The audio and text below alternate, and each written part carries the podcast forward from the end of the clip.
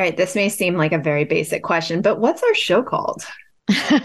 yes, it is called Dear White Women. And for what it's worth, I just expand on that for a second, we do get a lot of questions and comments about it, things ranging from being called racist because we called white women white. Other people make assumptions and wonder if we're black and shaming white women, while others have wondered if we're white and giving all white women a pass. But hey, if you've been listening for a while, you know who we are. We'll tell you again shortly. Exactly. And so when the email came into our inbox introducing us to a multimedia project called Jane Crow, Then and Now, I would say we were immediately intrigued because, after all, Jane Crow, or white women's support for white supremacy, is something we've talked about a lot. And the support of white women for white supremacy has gone on for way longer than most people realize. It's not just confined to the South, and it's a hugely prevalent force in our schools all of our schools, meaning that students and teachers of color are often oppressed due to the power of white women's support of white supremacy. Now, let's be brutally honest here with an example so you can imagine what we're talking about. And we'll be very clear it may make you uncomfortable, but uncomfortable doesn't make it wrong or incorrect. Here's what I want you to, to picture here. Remember the images of little Ruby Bridges walking into her school in Louisiana, the first child to desegregate the school, who were the people protesting outside loudly and hatefully? If you said a lot of white women and white men, you would be correct, right? Keep in mind, Ruby Bridges is now only, I just checked it before we recorded, 68 years old. She's younger than my mom. So this is not old news, right? I'm going to say, and we're going to be pushing you here because, in the words of the project, quote, our deeply rooted cultural portrayal of white women as good, kind, pure, and in need of protection from harm obscures the reality that white women are humans who have blind spots, exercise power to pursue their self interest, and can get defensive when held accountable. And conservative groups like Moms for Liberty, who, in the name of parental choice, heavy air quotes there, push back on racial and gender equity, for example, they have super deep roots in this country. So hopefully you can take that in with a deep breath white women. This is, we need to talk about this. Yes, because as we've often said, for better or for worse, white women have a lot of power in their own spheres of influence, where two thirds of women voters are white, 80% of public school teachers are white. And beyond that, one of these many spheres is so deeply personal, right? Because it's child rearing. It's the conversation and actions that white women are taking with regard to their own children and what they're teaching them, both implicitly and explicitly, that will change the course of the future. And I want you to just think about that as well, because it could go in the trajectory of collective good, or it could head towards individual gain. A lot of white women have chosen to uphold white supremacy through apathy or inaction, even if they don't consider themselves racist those who have chosen to walk against the tide of our country's trajectory towards racism, if you remember our moving walkway example that we really appreciate Dr. Beverly Tatum teaching about in the first place, those who have chosen to walk against that tide, right, have done so at great personal cost, but sometimes for even greater collective gain, which is our children's futures. And so that's why on this eve of Mother's Day, 2023, we'd like to highlight this project by EdPost, which highlights the allies in history, the white women accomplices who challenged the system and worked for things like equity in education for Black and Brown children, often, as you said, Misasha, at great personal cost. For white women who are looking for historical role models and sheroes, the Gallery of Accomplices provides a great list of resources to really encourage and inspire all people to deepen our historical knowledge and commitment to cultural humility, deeper listening when working with children, and families and communities whose experiences differ from our own. Because what better time to refresh our commitment to taking action based on our beliefs? I mean, if not every single day, for the betterment of our children's futures, then certainly on Mother's Day. Welcome to the Dear White Women podcast, the show that helps model and normalize conversations about race and racism so we can help more white women use their privilege to uproot systemic racism without centering themselves in the process. We are your biracial Japanese and white hosts, Sarah and Misasha. So let's jump right into this gallery of accomplices. And let's start with Lydia Maria Child, who lived from 1802 to 1880. And this quote from her, which is so powerful.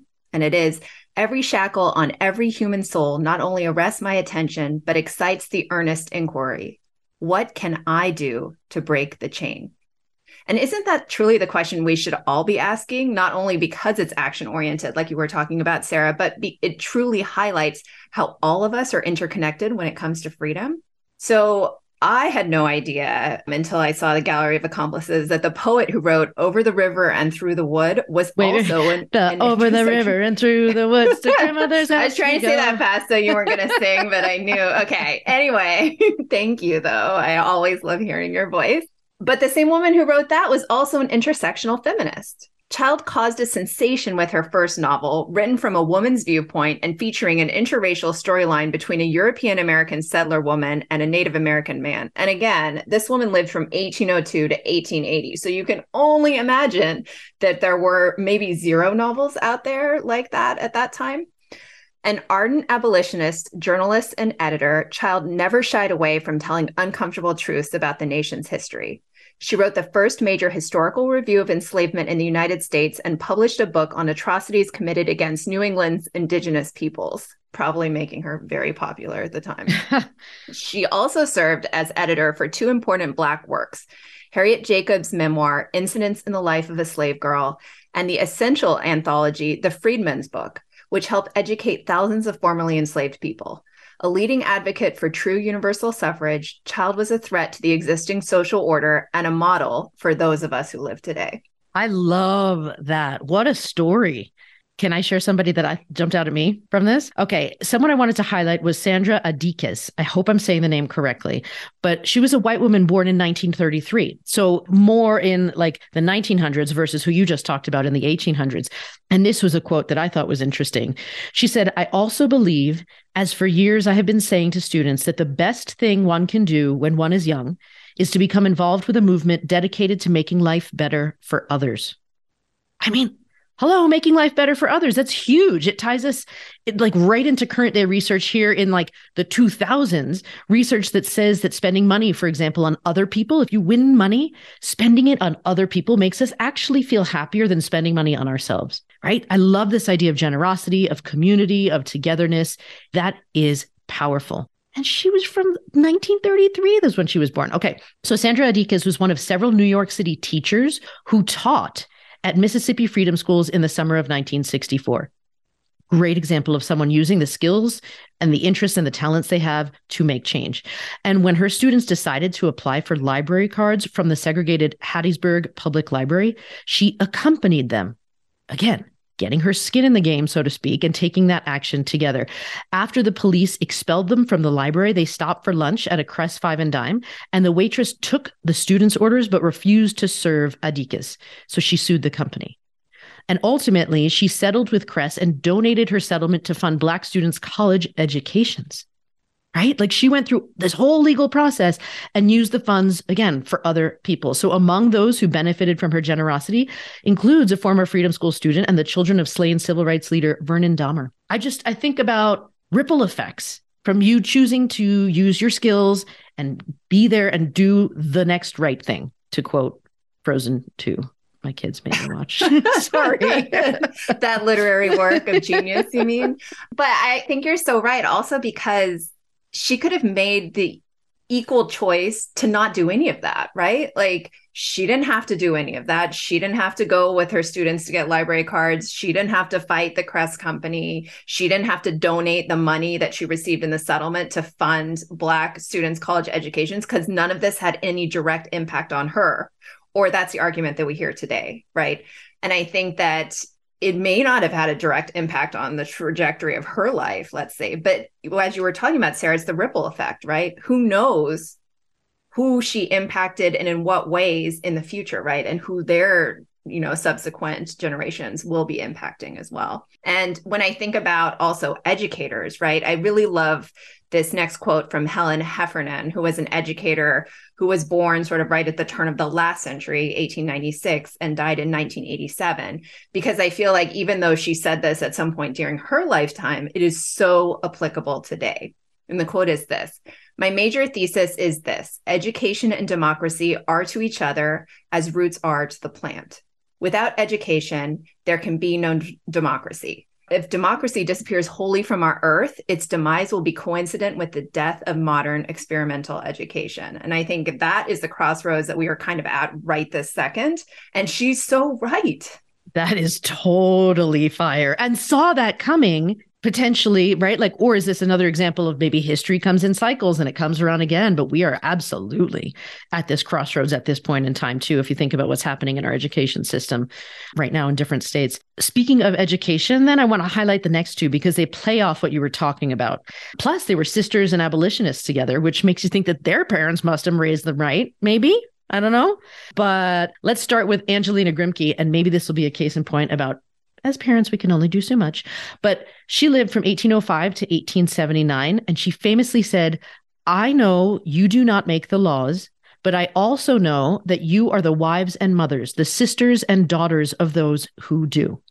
And if you really suppose you can do nothing to overthrow slavery, you are greatly mistaken. So that shout out goes to the woman who stood next to my friend in Park City, Utah, and said, No, I'm not going to vote. My husband votes for our family right? Brain exploding. If you have the totally privilege, yes, like if you can like make change and make change for all of us, we should be using these rights and privileges afforded to us because there are a lot of people who are fighting for those rights and who really want to be able to do that. The reason I think they were tying into education uh, is because Southern white girls were not supposed to teach enslaved people to read, especially not the enslaved children owned by their family, but Angelina Grimke and her sister Sarah did. They're known as the Grimke sisters. I hope I'm saying that right too. But they were not supposed to be challenging their family's wealth or question its origins and using their family name and funds earned from running a school to advocate for immediate abolition. You can just imagine that was a big no no also, but they did it anyway. Their public embrace of their Black relatives made them an exile in their home state. Their dedication to full suffrage and universal education made them a social pariah in the North. And so, among white women, their willingness to challenge social norms was truly unparalleled. And I mentioned Sarah Grimke, who was Angelina's elder sister by 13 years, also said this But I ask no favors for my sex. I surrender not our claim to equality. All I ask of our brethren is that they will take their feet from off our necks.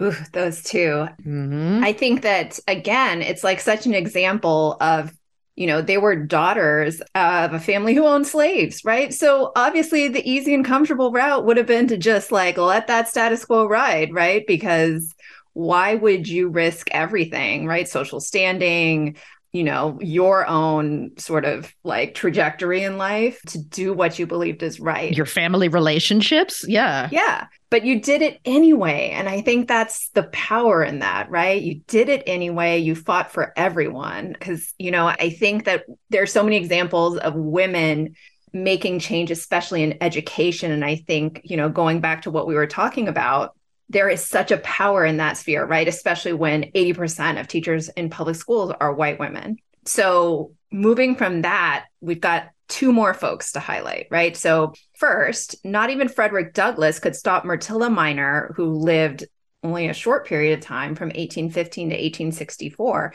from undertaking a dangerous mission, launching a teachers' college for young Black women in Washington, D.C. So, kind of similar to the Grimke sisters, while teaching plantation owners' daughters in Mississippi, she was prevented from teaching enslaved people to read. A serious illness forced her to return north and change her strategy. So, notice she didn't give up. She just decided to do something different. And in 1851, Miner opened the Normal School for Colored Girls. Her first students were six daughters of freed slaves. Within months, more than 40 students were enrolled. She and her students persisted in the face of constant harassment and violence, including mobs trying to burn the school down. And Sarah, when you were talking about Ruby Bridges, right? And that view of her walking into school, like this is the same thing. And it was happening prior to the Civil War, right? What has changed? I don't know. Anyway, in a response to a mob threatening violence, Miner said, Mob my school, you dare not. If you tear it down over my head, I shall get another house. There is no law to prevent my teaching these people, and I shall do so wow. until death. Oh, yeah. So, man, that was a powerful statement, right? Though illness forced her to retire from teaching just six years later, and her original school was forced to close in 1860, the foundations she had laid for a school for Black teachers were revived after the Civil War. From miner normal school to miner teachers college to the University of the District of Columbia and the Education Department of Howard University, Miner's legacy paved the way for thousands of Black teachers to wow. enter public schools. That's amazing. Hi, it's Sarah. Are you looking for another podcast that explores deeply personal conversations about race, identity, and culture? Then I highly recommend listening to one of our favorite podcasts, 10,000 Things, produced by our friends at KUOW Seattle's NPR station.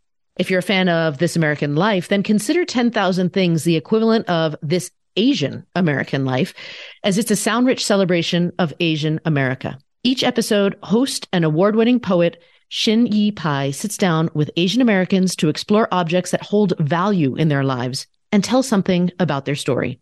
The new season just launched, and its first episode is a can't miss conversation with poet and educator Ebo Barton who explores the power of names and their identity as a Black, Filipino, transgender, and non binary individual. And later in the season, they'll have acclaimed activist Alice Wong on amplifying the voices of disabled people and dismantling systemic ableism.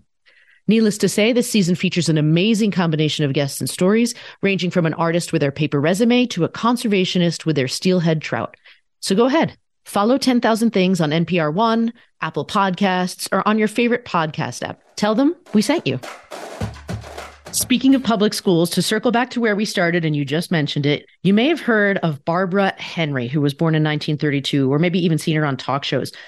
But when Ruby Bridges walked up the steps of her new school on November 14th, 1960, she had no idea what to expect from her teacher, this same Barbara Henry. Ruby Bridges says, I remember the first day meeting her, she looked exactly like the mob outside the classroom in a 2020 interview. But the teachers who shared the mob's hostility to integration had all refused to teach her. Teachers actually quit their jobs because they didn't want to teach Black kids. Barbara Henry had a different view. She grew up in Boston, where she had studied with Black teachers and students at a private school now known as Boston Latin Academy. And shortly before coming to New Orleans, she had recently taught on an Air Force base in France where classrooms were integrated. So when the New Orleans superintendent called her to offer a position teaching first grade 2 days before Bridges was uh, like ready to arrive, she accepted. So imagine both their surprise when they arrived at school and had to face like really angry mobs of white people. Bridges spent her first day in the principal's office watching angry white parents take their children home. The same day, Henry was sent home and was told she would meet Bridges the next day. Henry spent the remainder of that year creating a warm, intellectually challenging space for her only student. Ruby Bridges said in 2020, she cared about me, she made school fun, and ultimately I felt safe in that classroom. And Henry said in 2017, as much as I was there for her, she, Ruby Bridges, was there for me. It's really cool. In 1996, Bridges and Henry were reunited on the Oprah Winfrey Show. Another reason I love Oprah. And afterwards, um, they gave talks together with Bridges and her story at the center, and Henry playing a supportive role. And there's a really good podcast out there that Ruby Bridges actually tells this story for that I want to make sure we link and that you all get a chance to listen to if you haven't heard her tell her own story in her own words before. So look for the show notes for that. I love that story. That story is so powerful on so many levels. And, you know, Sarah, I have to admit that as I was researching this episode and like thinking about who we were going to talk about from the gallery of accomplices, I kept thinking about that Derecka Purnell interview that we did several years back and how she said there is no history being taught of white resistance. And I remember sitting there thinking, like, wow, that is really, really powerful then and especially where we are now it feels even more powerful. So when you read these stories what did you think? Like how did that make you feel? Yeah that's a really good question. I feel incredibly inspired first of all. So i would say a huge thank you to maureen kelleher who's the editorial director at brightbeam which is the publisher for edpost for telling us about this resource.